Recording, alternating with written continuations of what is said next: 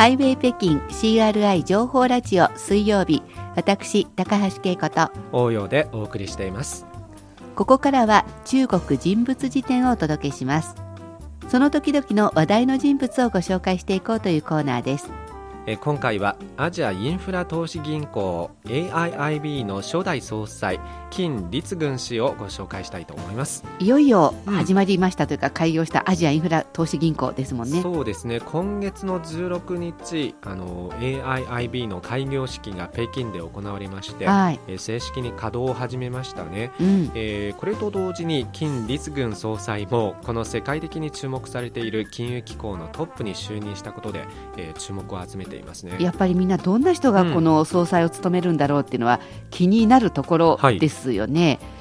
どんな人なんですか、うん。えー、まずは1949年生まれで、うん、えー、江蘇省の出身なんですよね。67歳くらい年配な方です、ね、そうですね。中国は割と若い人が50代60代前半でいろんなところのトップになるので、うんはい、67歳というのはちょっとまああの年が上だなっていう印象は確かにありますね。うん、そうですね。はい。どういう経歴ですか？はい。えー、1968年に、うん、えー、北京外国語学院英語学科の修士課程を卒業した後ですね。はい。中国財政省に就職しました。お大学では、うん、あの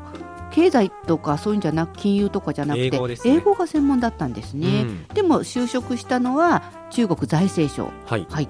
えー、1987年からアメリカボストン大学経済学科大学院で1年間の研修を行いました、うん、そうか英語ペラペラだから、うんはい、アメリカで経済学科の大学に行ったんですね。経済を学びましたね、うん、今回は、えー、帰国した後は、えー、財政省で第一財務局の副所長世界銀行局局長財政省補佐などのキャリアを徐々に積み重ねてですね、はい、えー、1998年から2003年までは財政次官を務めていました、はい、えー、教育科学技術文化、えー、そして対外経済交流分野の行政予算を主管していましたそしてあの2003年からアジア開発銀行の副総裁に就任、はい、えー、2008年にはまた、えー、中国投資有限会社の監査役長に任命され、うん、えー、同時に、えー、財政省財政科学研究所で博士課程の指導教員を務めていました。はい。えー、2013年に中国国際金融株式会社の代表取締役に就任しました、まあ、ここまで聞いてくると中国国内では財政金融のもうスペシャリストっていう感じですけど、うん、世界的にはどうなんですか、はい、そうですね。これまでの20年来を見てみると特にあの1997年にアジアの金融危機が勃発した後ですね、はい、えー、金さんは国際的な経済問題にも多く関わってきましたね、うん、えー、例えば中国、アメリカ合同経済委員会、はい、えー、中国、イギリス財政経済対話メカニズム、うん、えー、APEC 財政相会合、えー、G20 財政相会議など多くの、えー、二国間や多国間の経済金融フォーラムに参加してきましたね。中国とアメリカとか、中国とかイギリスというふうにやっぱりこの英語っていうところが一つの武器でもあるんでしょうね、うん、世界の舞台でも十分活躍していましたね、はい、またあの今でもですね中国人民銀行通貨政策委員会と、えー、中国反テロ委員会の委員を務めています、えー、去年の12月には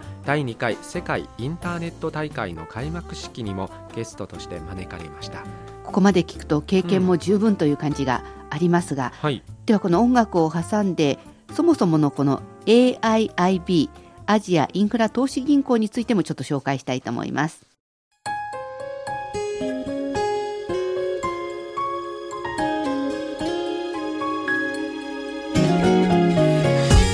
お聞きの番組はハイウェイ北京です。引き続きお楽しみください。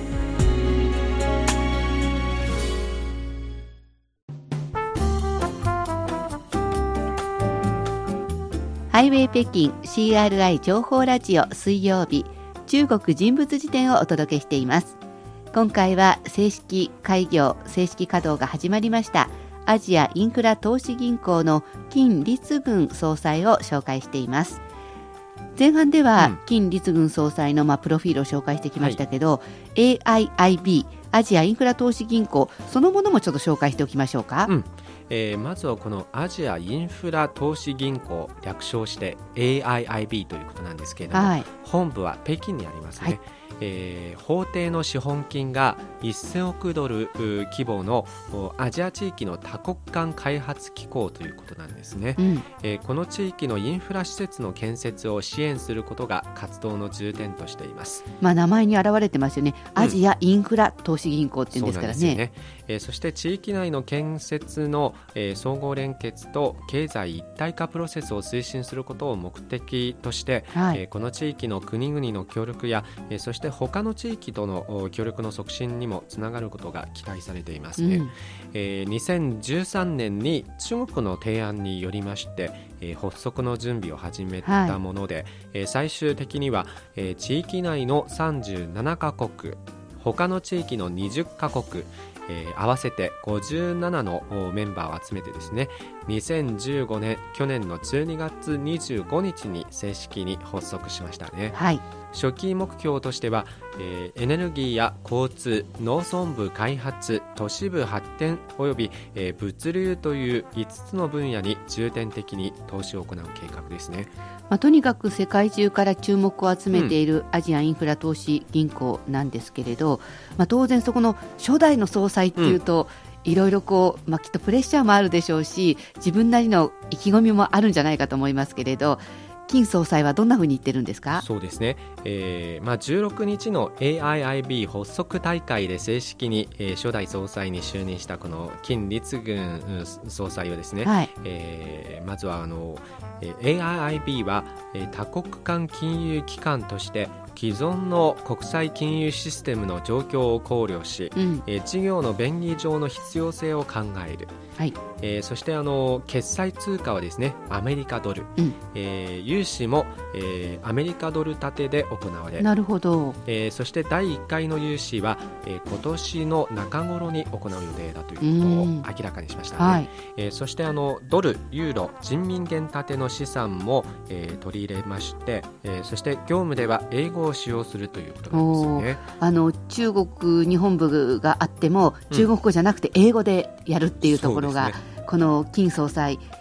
英語が大学の時は専門だったということで、ここでも生きているんでしょうかね。そうですよね。うん、またあの意気込みについてはこういうふうに語っています。はい、えー、どれくらい融資を行うかよりも、えー、重要なことは一種の協力文化を打ち立てることだ。うん、えー、初代総裁として、えー、自分が総裁職にある5年間の第一の任務はですね、えー、健全で規範化された統治システムを構築し、AIIB を専門的で高効率かつ精錬なプラットフォームに作り上げることだと考えているというふうに言っていますね。うん、まあこの AIIB、うん、アジアインフラ投資銀行もそうですし中国の経済はとにかく今世界中から注目されていますので、はい、このアジアインフラ投資銀行もどんなふうになっていくのか。でもここのところでどのくらいの融資を行うかよりも一種の協力文化を